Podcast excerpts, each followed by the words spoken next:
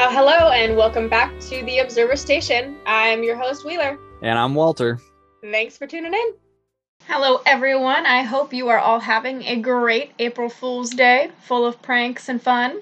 In the spirit of April Fool's Day, tricks on you, we're not going to be going into any maritime prank stories. However, I would really love to listen to some of them. So if anybody has any pranks that they've done on ships that are kosher to share, uh, please feel free to share it with us either via email or on our socials. In the spirit of April Fool's Day, I am going to switch gears and reverse and uh, finish up Women's History Month. Herstory.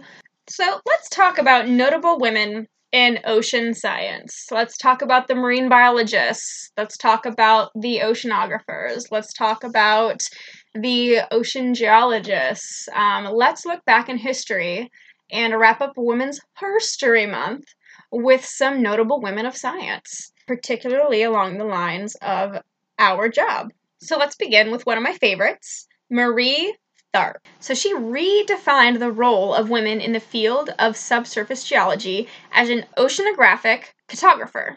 Equipped with detailed analytical skills, Tharp kickstarted her scientific career at Columbia University's Lamont Doherty Earth Observation Lab. The head of the laboratory operations pushed the researchers towards the oceans to study the seafloor as sonar technology developed. However, Navy regulations restricted Tharp from setting foot on research vessels, since she was a woman.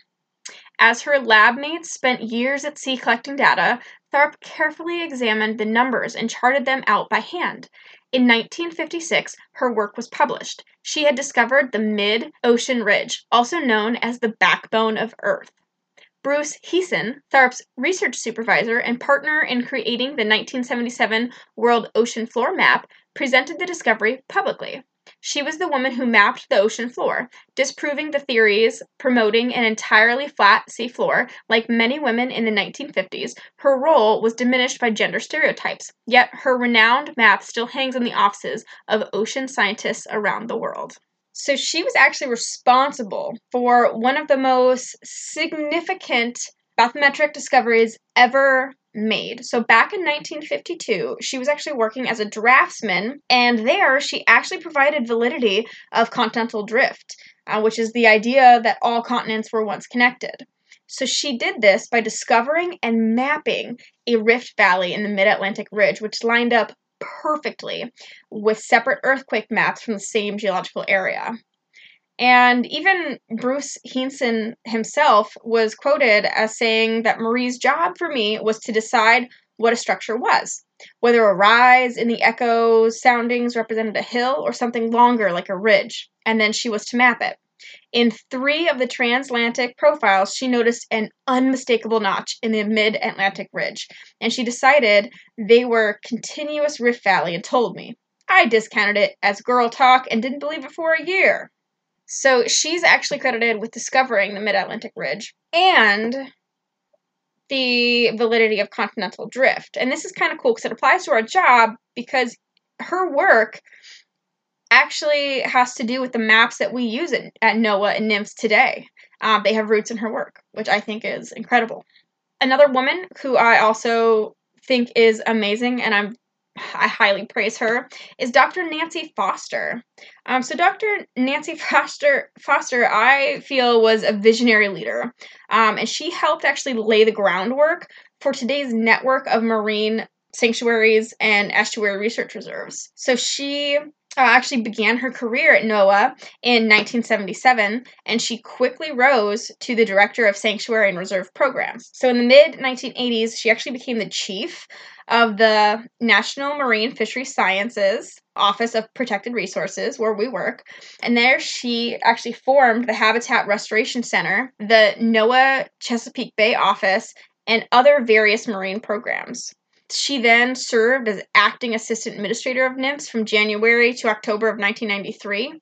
She was the deputy administrator of NMFS from 93 to 97. She was the assistant administrator of the National Ocean Service from 98 until she unfortunately died in 2000 but she had so much vision and passion for the environment that she led NOAA into this modern era of coastal resource management and conservation that we actually find ourselves working for.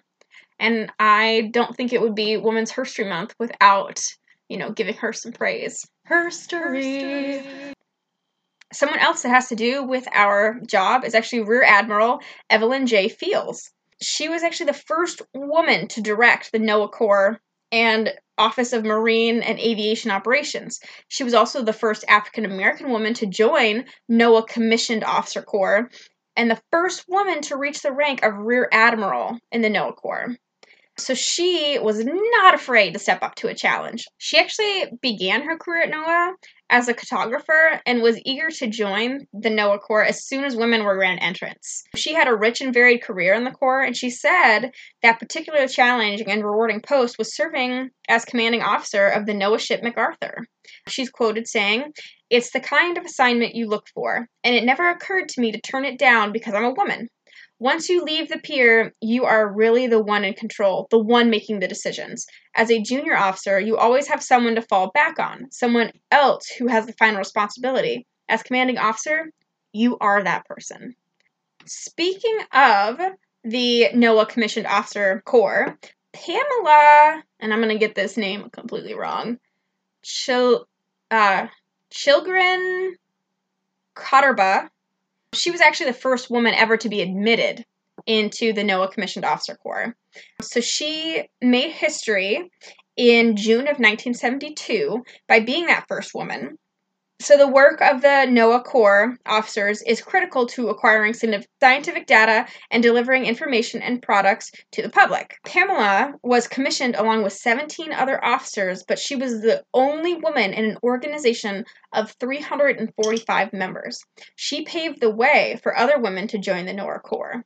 So by 1975, 18 women officers had followed her lead. She rose to the rank of commander and then retired from service in May of 1995. But it was actually Rear Admiral Harley D. Nygren, which who made the decision to admit women to the NOAA Corps.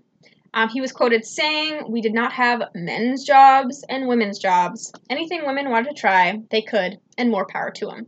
So thank you, Rear Admiral Harley. All right, now let's take a detour away from NOAA and our job, and let's look at other women of import who were pioneers of ocean ex- exploration. So let's look at Dr. Sylvia Earle, who was constantly inspired by her surroundings in natural environment growing up. At the age of 16, she was driven by desire to explore underwater mysteries and attempted her first dive before the creation of scuba with a diving helmet. 28 years later, Earle became the first woman to walk the ocean floor, 1500 feet below the surface.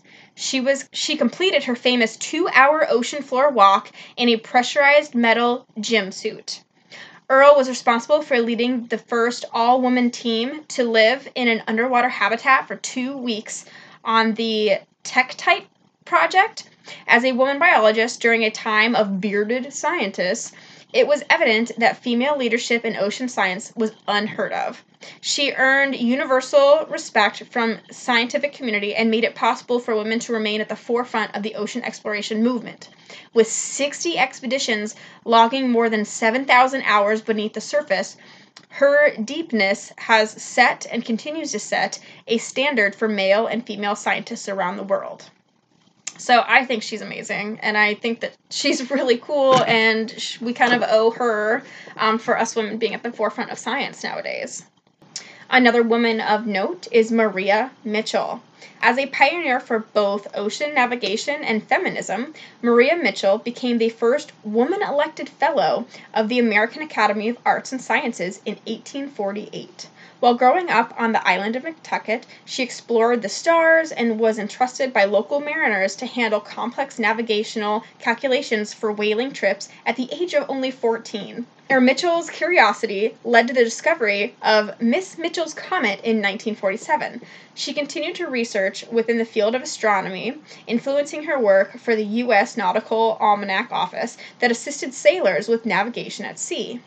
Mitchell was eventually hired as a full time professor at Vassar College, where she promoted equal pay for equal work when she discovered her male counterparts were receiving a higher salary for the same position.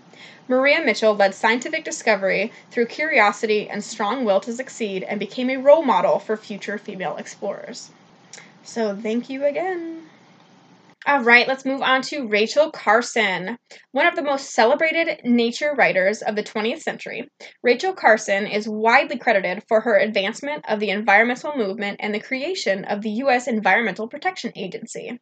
As a trained marine biologist, she used her scientific background and a voice to advocate for ecological conservation, inspire fascination in the interconnected web of life and to question the long term consequences of humanity's synthetic so called mastery over the natural world. Carson was met with many obstacles as an intelligent woman in the 1950s workplace. Critics dismissed her theories and, due to her gender status, sometimes exclaimed she was hysterical to blame human pesticides use for major ecosystem damage in her writing Silent Spring. However, she prevailed by challenging the forces she needed to, overcoming through scientific literature and environmental advocacy. Cindy Lee Van Dover. So, Dr. Cindy Lee Van Dover was the first and only female pilot of a woman, get it? Woman, a deep diving submersible known as Alvin. She has since led 48 expeditions. Her fascination with deep sea exploration, exploration led to the discovery of strange organisms like deep sea vent tube worms and similarly weird and wondrous forms of alien life. Out of 42 engineers, and former naval commanders, she remains the only woman to pilot the Alvin and hit a biological breakthrough in discovering the largest deep sea hydrothermal vent area along the Galapagos Rift, a site we may never have endeavored to explore without the discovery of the Mid Atlantic Ridge by the aforementioned Marie Tharp. Another woman of note is Katie Payne. Although whales remain as mysterious and elusive as ever, our knowledge of the way they communicate has increased drastically in the relative brief period of time. Katie Payne, a researcher in acoustic biology at the Cornell Lab of Ornithology, had a lot to do with it, and so did her ear for music. In the 1960s, scientists started recording whale sounds beneath the surface. Katie and her husband, Roger Payne, of Ocean Alliance, were the first to recognize that the calls of humpback whales are not sounds made at random, but complex songs that are collectively composed and evolve over time. Katie's accomplishment in the study of bioacoustics and whale research offer a lesson in perspective. There is always another way of hearing and seeing, especially beyond the surface level. And that concludes our Woman's History wrap up. Her story. Uh, thank you guys so much for tuning into this very short episode.